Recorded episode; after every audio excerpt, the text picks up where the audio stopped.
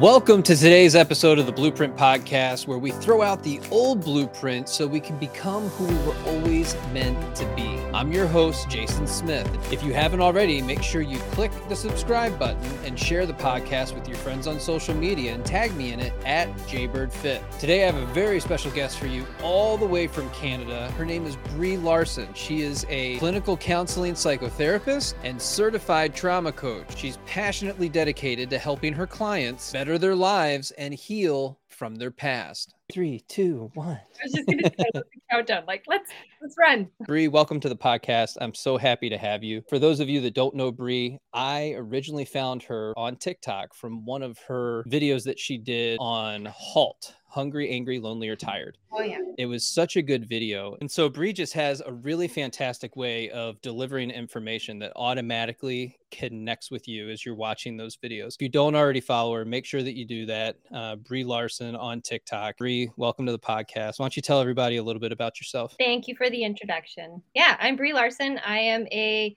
clinical counseling psychotherapist and trauma coach.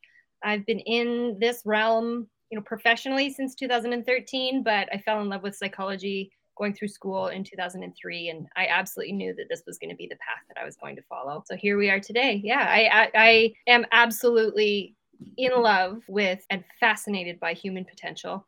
I want to know why people are all different and why we choose to do the things that we do what motivates that what hinders that and how to how we can hack the system so to say. So and that is just such a wonderful question. Why do we do the things that we do. Right? It's fascinating. Human so, what's what's a basic answer that you've come up with in terms of why do we do the things we do? In short, we, we chase dopamine, and Which we makes avoid, sense. We avoid difficulty. So if it's perceived difficulty, we will avoid it unless you've trained yourself from a neuroscience perspective to to push through barriers like that. Your inherent uh, system will try and avoid it at all costs. Things like conflict. Exactly. How can we overcome that level of avoidance with difficulty? What, what's a couple things that we can do to overcome that? So, I mean, we, we got to pull it back a little bit farther than that of why are we avoiding it in the first place? So, typically, when you are avoiding something, it's either because you've had experience with it in the past and it has not gone well, or you haven't enjoyed it, or you have a perceived notion that it won't go your way. So if you have what's called learned helplessness, or you fall into victimhood a lot of the time, so you are the victim of your circumstances, you are the victim of the results of something, you will avoid certain situations in order to not receive that consequence or result again and again and again.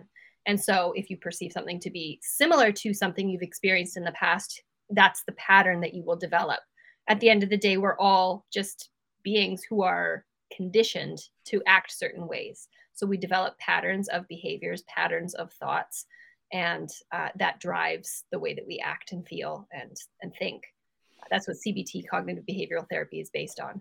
So, in order to overcome that avoidance, there's a number of different things that you can do. Like I said, CBT is is one method where you actively engage in an activity and you direct your thoughts in a different direction than the way that they've gone in the past. And you also direct your behaviors into whatever it is that you're trying to overcome with like exposure therapy and try to mimic behaviors of other people who have been able to uh, to reach those goals, like just using them as an example, things like that. And that's why it's so important to be cognizant and aware of the type of people that you're following on social media, because you can actually use them as a guide to help you navigate some of these difficult times and experiences by, you know, looking at their success and their ability to do certain things. Again, depending on who you're following, because there's a lot of people out there that are truly inspirational. They've actually done these things and they lay it out for you step by step of what it took for them to to become become successful in a certain arena or to overcome a certain thought, feeling, or emotion. So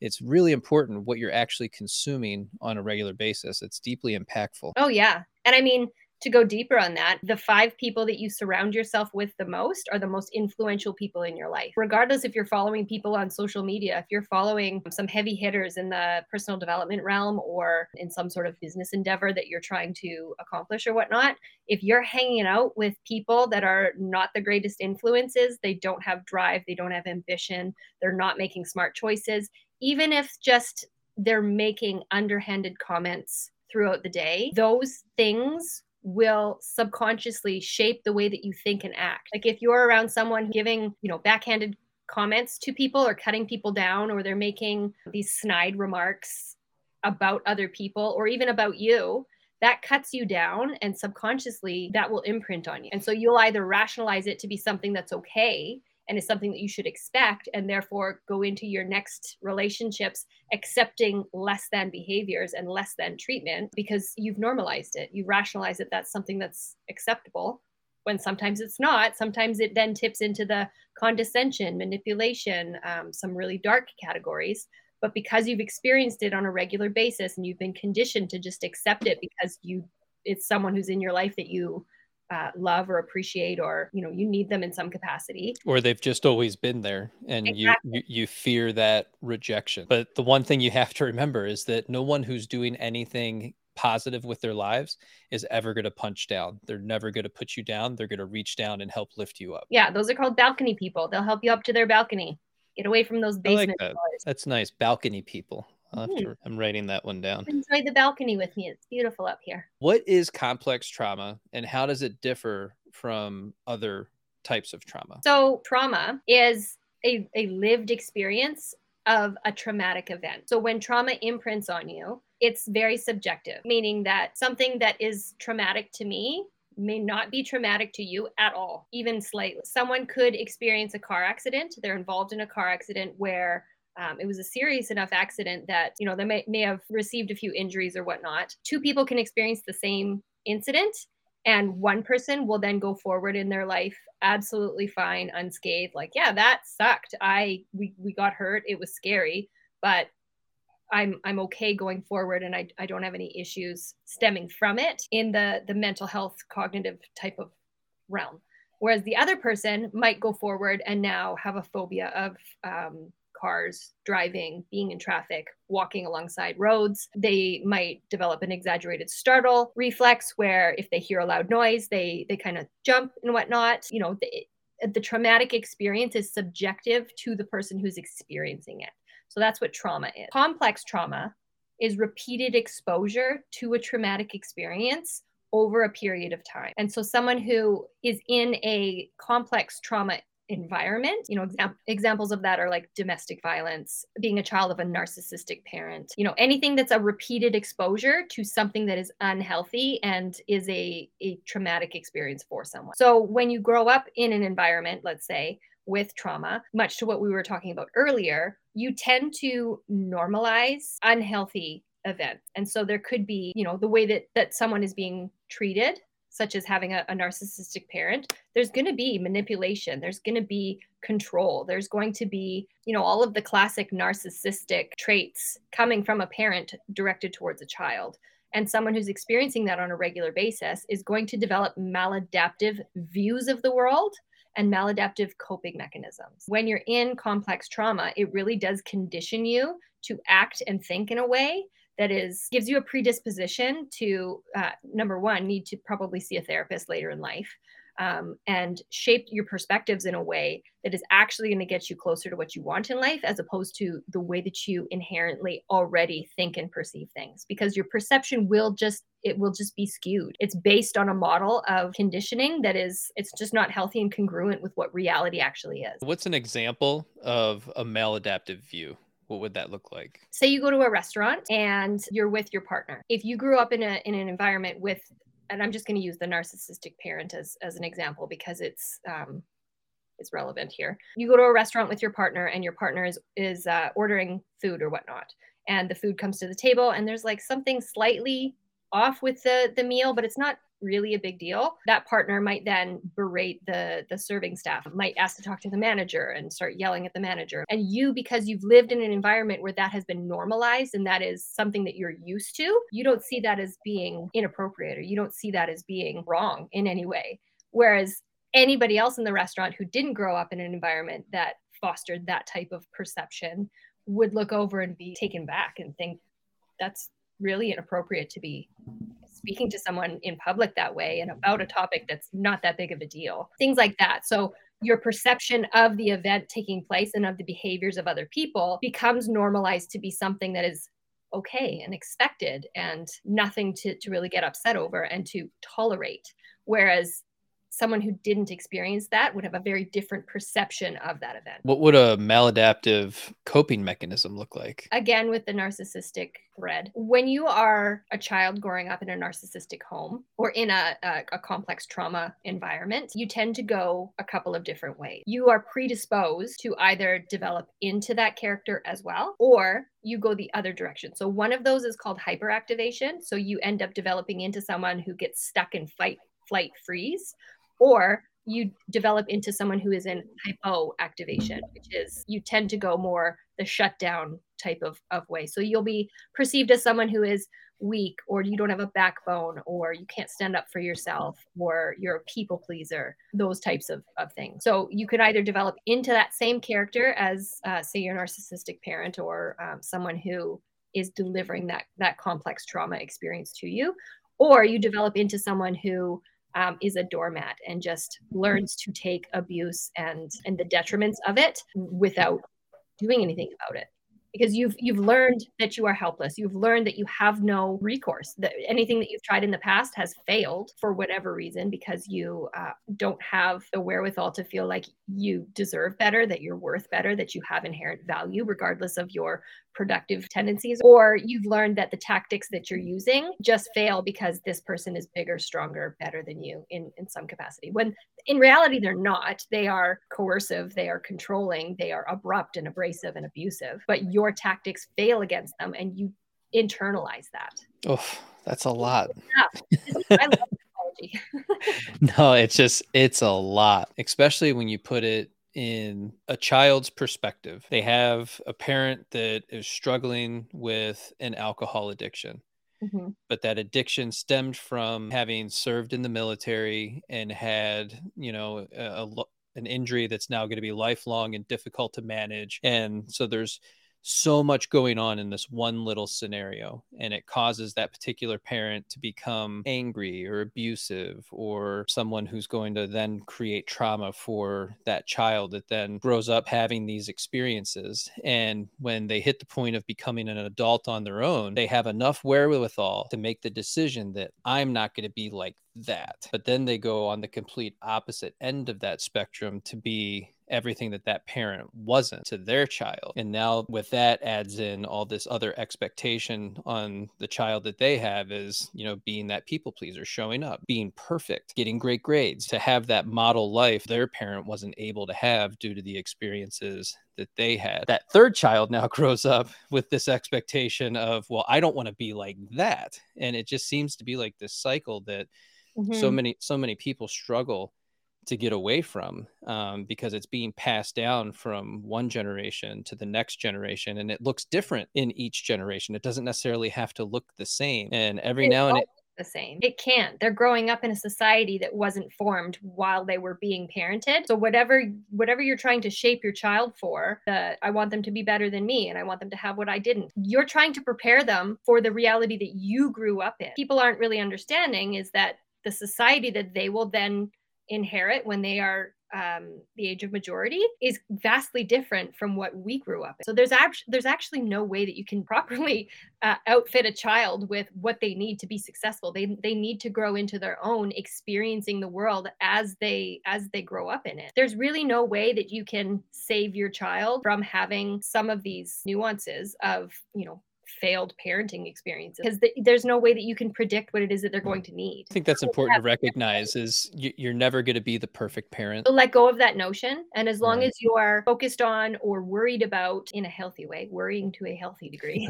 yes. Worried about um, whether or not you're doing the right things or that you're you're focusing on doing what's right for your child, chances are you are because you're putting the time and effort and attention into it that it deserves. But to your point, you are never going to be the perfect parent. There's always going to be something that your child wants and needs and maybe isn't able to vocalize during that time that you might be missing. So as long as you're trying your best and you're focusing on compassion and love and and nurturing. I mean, obviously discipline and structure go along with that, but if you're in a situation where you're trying to weigh the two, blanket statement, choose love and nurturing. If you're in a, a, a situation where you're having a struggle between do I add in the structure and the discipline or do I choose to give my my child the, the compassion and the love that i feel like I would want to give them at this point choose compassion and love. You will never go wrong with that. The structure and discipline will come in organic forms anyway. Society will give that to them. Society will keep them accountable and the people around them will give them that what society and the people around them do not inherently give them is that love and nurturing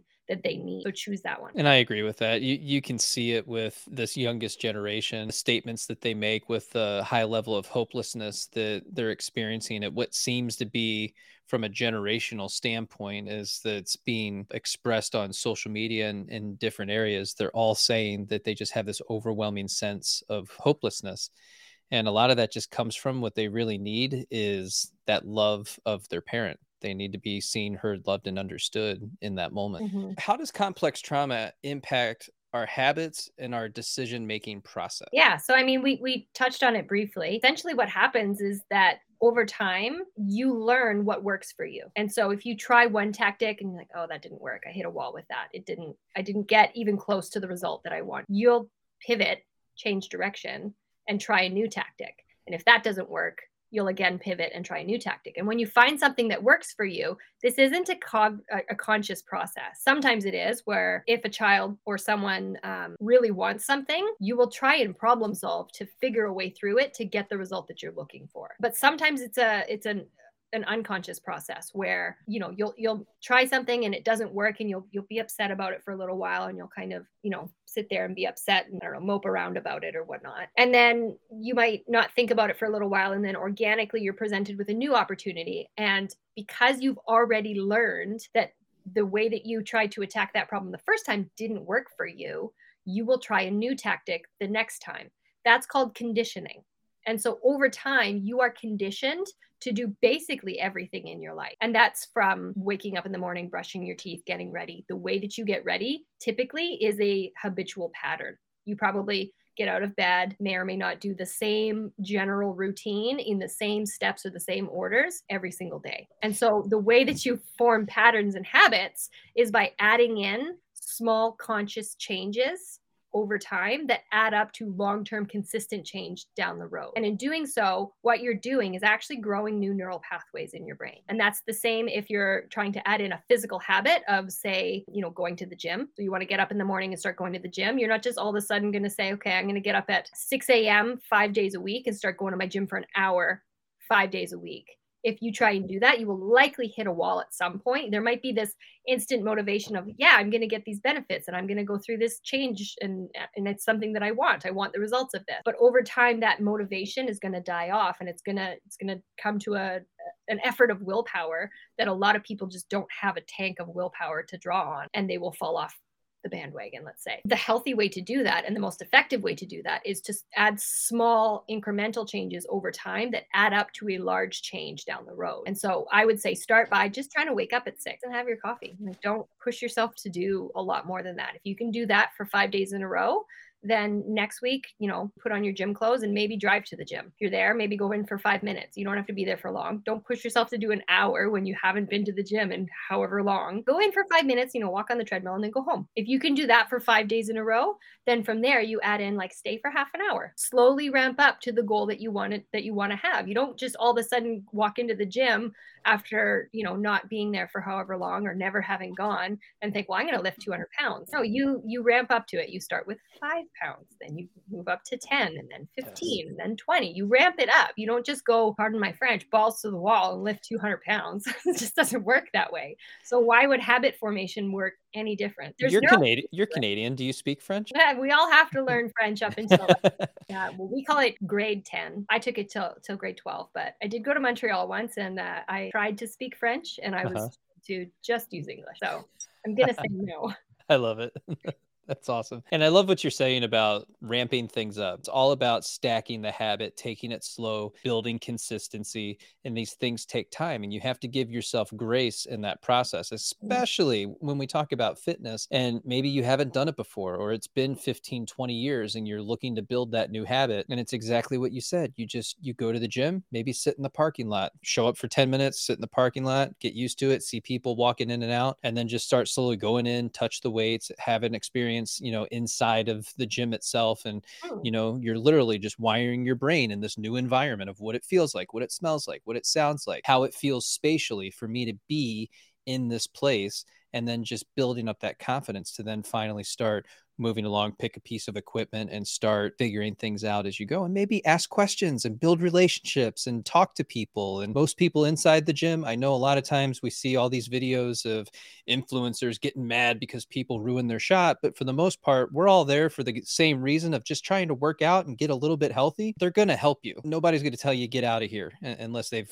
got a camera, maybe that could happen. Yeah. But And so that's how you form habits if you're on the best, you have the best level playing field to do so. If you've got complex trauma, someone who is coming in as like a neurotypical and isn't um, isn't affected by trauma has a better capacity and better chance to then form a habit. They they've got they've got no nuances that are affecting that whatsoever. Someone with complex trauma is coming in on a different playing field. They're coming in at a deficit where they've got to then handle the thoughts and the um, the conditioning that has brought them down here to just bring them up to here to be able to start forming new habits.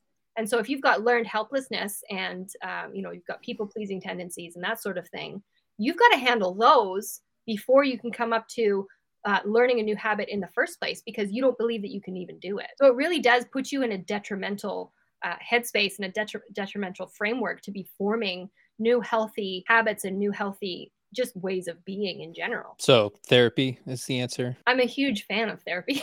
but I mean, if you if you can't afford therapy, there's a lot of things out there that are fantastic resources. Like a $20 book can get you fairly far if you actually read it with intention. This is a fantastic book. I love that you picked that one up. For those Oh, of you for those of you that are on the audio portion of the podcast, it's Brianna Weiss' book, The Mountain is You. If you haven't got that, go check it out. It's all about self-sabotage, something that we all tend to do so freely and maybe don't recognize some of the signs and signals of what that looks like in our life. So definitely go check that book out. but that you know what i'm saying is there's there's free resources out there as well you know listening to podcasts going on youtube tiktok is an amazing educational platform if you're With there with discern with discernment I, always have to put out that disclaimer for everybody that's out there. If you're watching a tiktok you have the power within you to recognize when something doesn't resonate with you when it's not for you if the information maybe isn't all that great turn away from that material that that causes you um, to think otherwise. And for sure consider the source. If you you know if you swipe over and you find that the rest of their videos are about them and their cat them doing risk taking behaviors specifically that person is not someone to take advice from. Risk taking behavior is a maladaptive coping mechanism and it's typically from someone who was in an environment that was chaotic or dramatic or stressful and that's what they thrive in now. If you run towards fire instead of away from it you have trauma sorry fireman.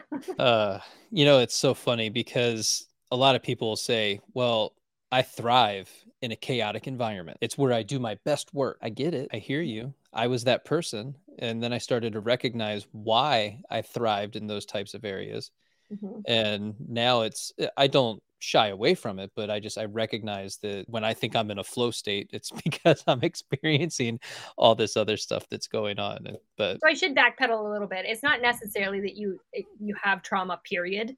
Um, people with ADHD do the same thing because they thrive on the dopamine that comes from that experience. And if you have ADHD, you are more likely to be the person who is the helper in an emergency situation, holding the door open for other people who are evacuating a building while also complimenting their shoes because you have the wherewithal to notice other details and squirrel while still being effective in multitasking. So just a little caveat, it doesn't necessarily have which sounds like more of a superpower than a detriment it so- is. That's yeah. I call I call ADHD a superpower. that attention to detail and being able to get those other elements in that whole entire scene is super beneficial mm-hmm. because you're you're seeing the world in a way that most people just don't. They don't It's have the ability to do it.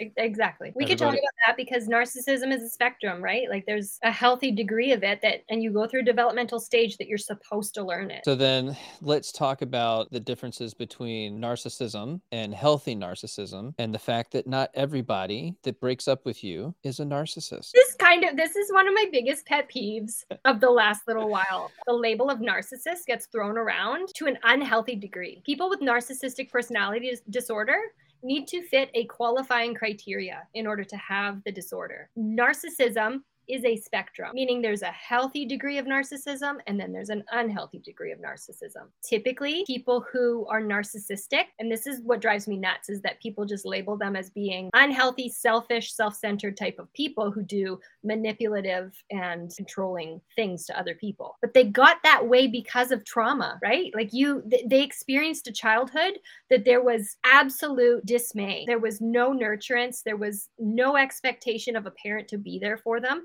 and they had to develop a personality that they could take care of themselves and they don't trust other people because of it. So they my again, my viewpoint is that every human deserves compassion and love. Love solves all. It really does. And it's not in a woo-woo type of sense. It's in a a nature versus nurture with a healthy sprinkling of, of love to be able to foster whatever is organically going to grow from that person. But back to what we were talking about.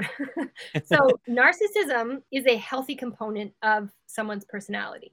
And developmentally, there's a stage in adolescence that you are in that developmental stage. You start to grow a, a healthy component of narcissism within your personality.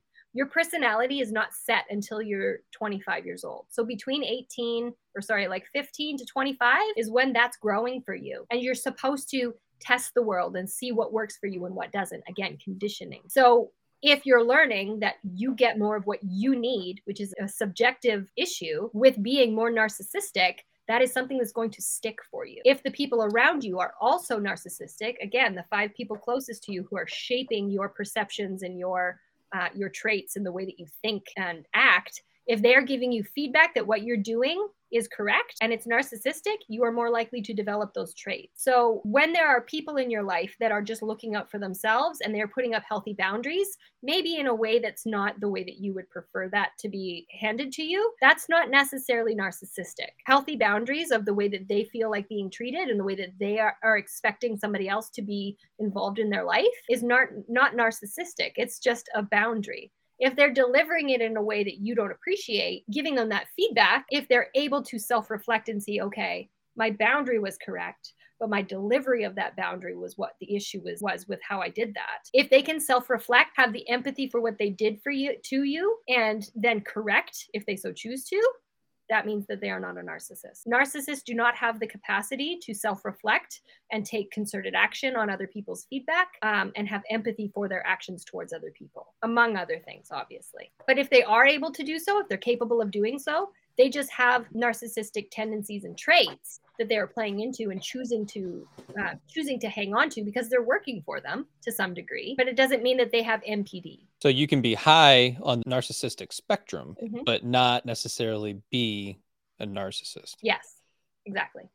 You can also come off with the issue also is that we've got all these like pocket psychologists out there. And what i mean by that is you know people on tiktok talking about um, you know being a narcissist coach or um, you know a relationship coach let's say that they don't they don't know enough about the nuances of different personality disorders or even um, developmental disorders and whatnot. Like adhd autism ocd and narcissism have overlapping traits. And so if you're adhd you are going to be impulsive and you are going to be chasing the dopamine activity which can come off as you being selfish and self-centered and wanting this grandiose um, type of persona but really you're chasing the dopamine right? You might you might not even care about what other people think about you but perception to other people is that you want to be the center of attention. You don't necessarily want the attention you want the dopamine that, that comes with it.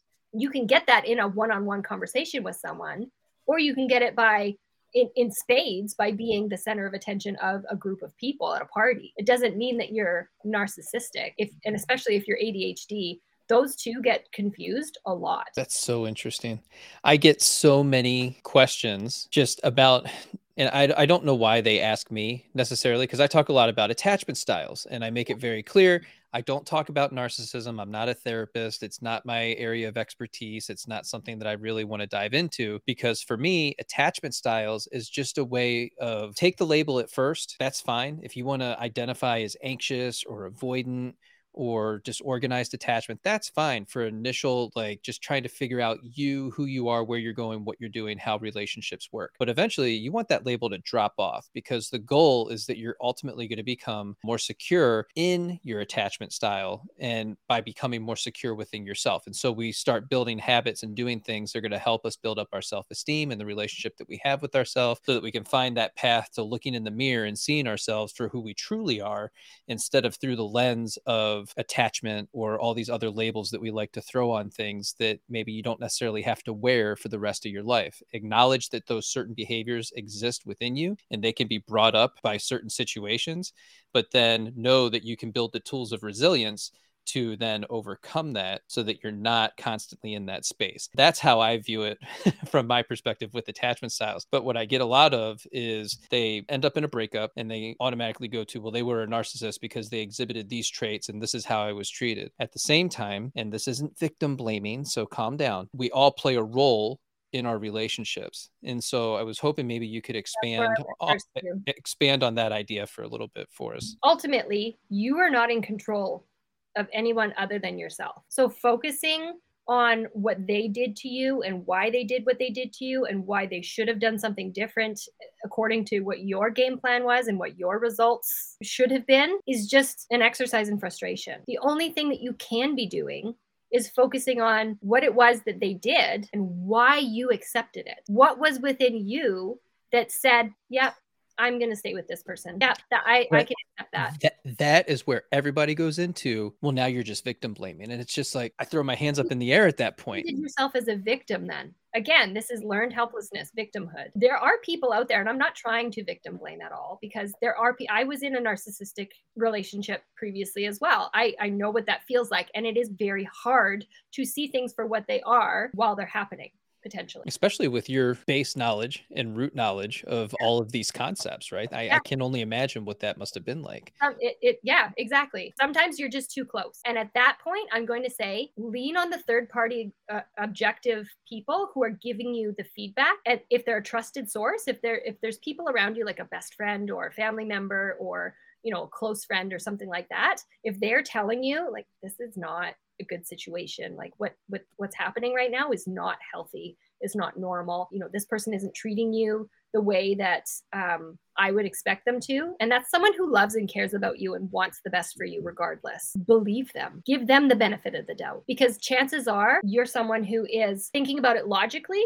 and you're like yeah i think that there's probably a piece there that i should probably grasp onto and, and listen. And then you're thinking about it emotionally. And that piece of you is like but I want the love. And it feels good when it's good. But if there's this like love bombing and dis- discard and um, ebb and flow of uh, the good times and the bad times, that's not normal. That's not typical. Someone who cannot emotionally regulate themselves enough to um, to keep their emotions in check and make proper grounded decisions on the future of your relationship is not someone who's in a healthy place to be having a relationship in the first place. They've got to they've got to reel it back and figure out what's going on with them. If they refuse to do so and they refuse to acknowledge that they've even got a problem, that should be your answer right there. Again, what are you willing to accept? What is the role that you are playing? What are you contributing to the relationship? You are not this like anomaly of the relationship where you are the center of it and everything else has to orbit around you and follow the plan that you have. You are a part of it. It's an equation. How do you make this equation equal the love that you want? You have to play a role in that. When you're in a relationship with somebody who Value. is devalue, yeah. So when you're in a relationship with a narcissist, what is the role of the amygdala in that experience? Because we talk a lot about the brain and trauma and the experiences that we're having. Can it make it more difficult for somebody to, you know, have have that trusted source that's near them. We all have those family members that would step in or that great friend that you've had forever, but then you completely deny anything that that friend would say, even though you've been friends with them for the past 20, 30, 40 years. You just can't hear what they have to say about your partner in that situation because they're in that place of rejecting anything that that person has to say. Does the amygdala play a role in any of that? So, your amygdala is your alert center, it is the piece of your brain that is in charge of the fight flight response. There's obviously a lot more complexity to it but in you know in layman's terms uh, it's it's the alarm center. It does not have rational thought to guide it as to whether or not it needs to activate or not. It just activates. You can think of it like if you're walking down an alley at night and you see a shadowy figure in front of you your amygdala is going to say alert alert be afraid fight flight do something because that looks scary. And then as you get closer you realize that it's actually you know a piece of something hanging on a wall that was just in the shape of a human. It doesn't have rational thought attached to it to be able to interpret whether or not that's a thing to be afraid of or not. And so there are going to be times where if you are someone who is prone to activation, which is the fight, flight, freeze response, you will activate more often than what is actually necessary. And that's when you have, that is when you do need therapy, where you need to come in and, and go through some sort of trauma, anxiety type of therapy to retrain your nervous system, because that's what's controlling the amygdala, to not react in situations that don't warrant a stress response. When we're talking about this in terms of narcissistic abuse and being in, in those dynamics of relationships, it gets really convoluted because you're going to go one of two ways. You're either going to be the hyperactive person where your your nervous system is just completely dysregulated and you don't know when to react, you don't know how much to react or to what degree to react. So you might be someone who is like explosive or um, over the top with your reactions and that's not helpful because then you're just a basket case that can't you know you can't get anything done because you're always in activation or you might go the other way when uh, the narcissistic partner has conditioned you to and gaslit you to not believing the reality of what is and you second guess everything and so you just take no action because you have no idea what's what. That is the more typical response. A lot of people who are the partners of narcissistic partners tend to not really know what to do. They get confused. They take no action because they don't know what action is the one to do and which one isn't. Their intuition is is has the the devalue discard cycle because the narcissist has gaslit them is trying to control them is probably isolating them from other people because those people can have opinions on the behaviors that are happening and whether or not the non narcissistic partner should be taking that type of, of um, treatment and whatnot, they will try and isolate them from people who can influence them like that. The narcissist wants to have total influence over that person. Yeah, your amygdala ends up just being confused and you you feel like you want to react, but then when you're your cortex gets involved and tries to interplay with um, the rational thought and the impulse control and whatnot, it, you just end up taking no action and th- you will get depressed because your system. It's almost like your logical brain just can't engage in that moment to, to give you that extra oomph that you might need to disengage from that environment. Well, that's exactly what it is. A part of the, the stress response is the systematic shutdown of other pieces of your brain. Your cortex, your prefrontal cortex, which is your impulse control, your rational thought, your decision making, shuts down first. Your hypothalamus, which is your memory learning center, shuts down as well. So you won't encode memory. You won't be able to recall some of the things that have happened you know, a friend might be like, well, this person did X, Y, and Z. Don't you remember that? No. No. I don't. Because your brain was not online. That piece of your brain was not online for that. Now, um, is there potential to get that memory back down the road as you go through therapy and different modalities and, and do different things? Potentially, but that's getting into a, a, a much bigger topic. Some of it, yes. Like if it did encode the memory and it's just um, an issue with recall, then yes if it didn't encode, then no. I feel like we didn't cover enough at all. oh no, th- this is this is plenty. This will give us probably a half hour of content. Three yeah, thanks. I would love to do this again. Absolutely. Well, thank you for joining us, and we will do this again. Well, thanks for having me.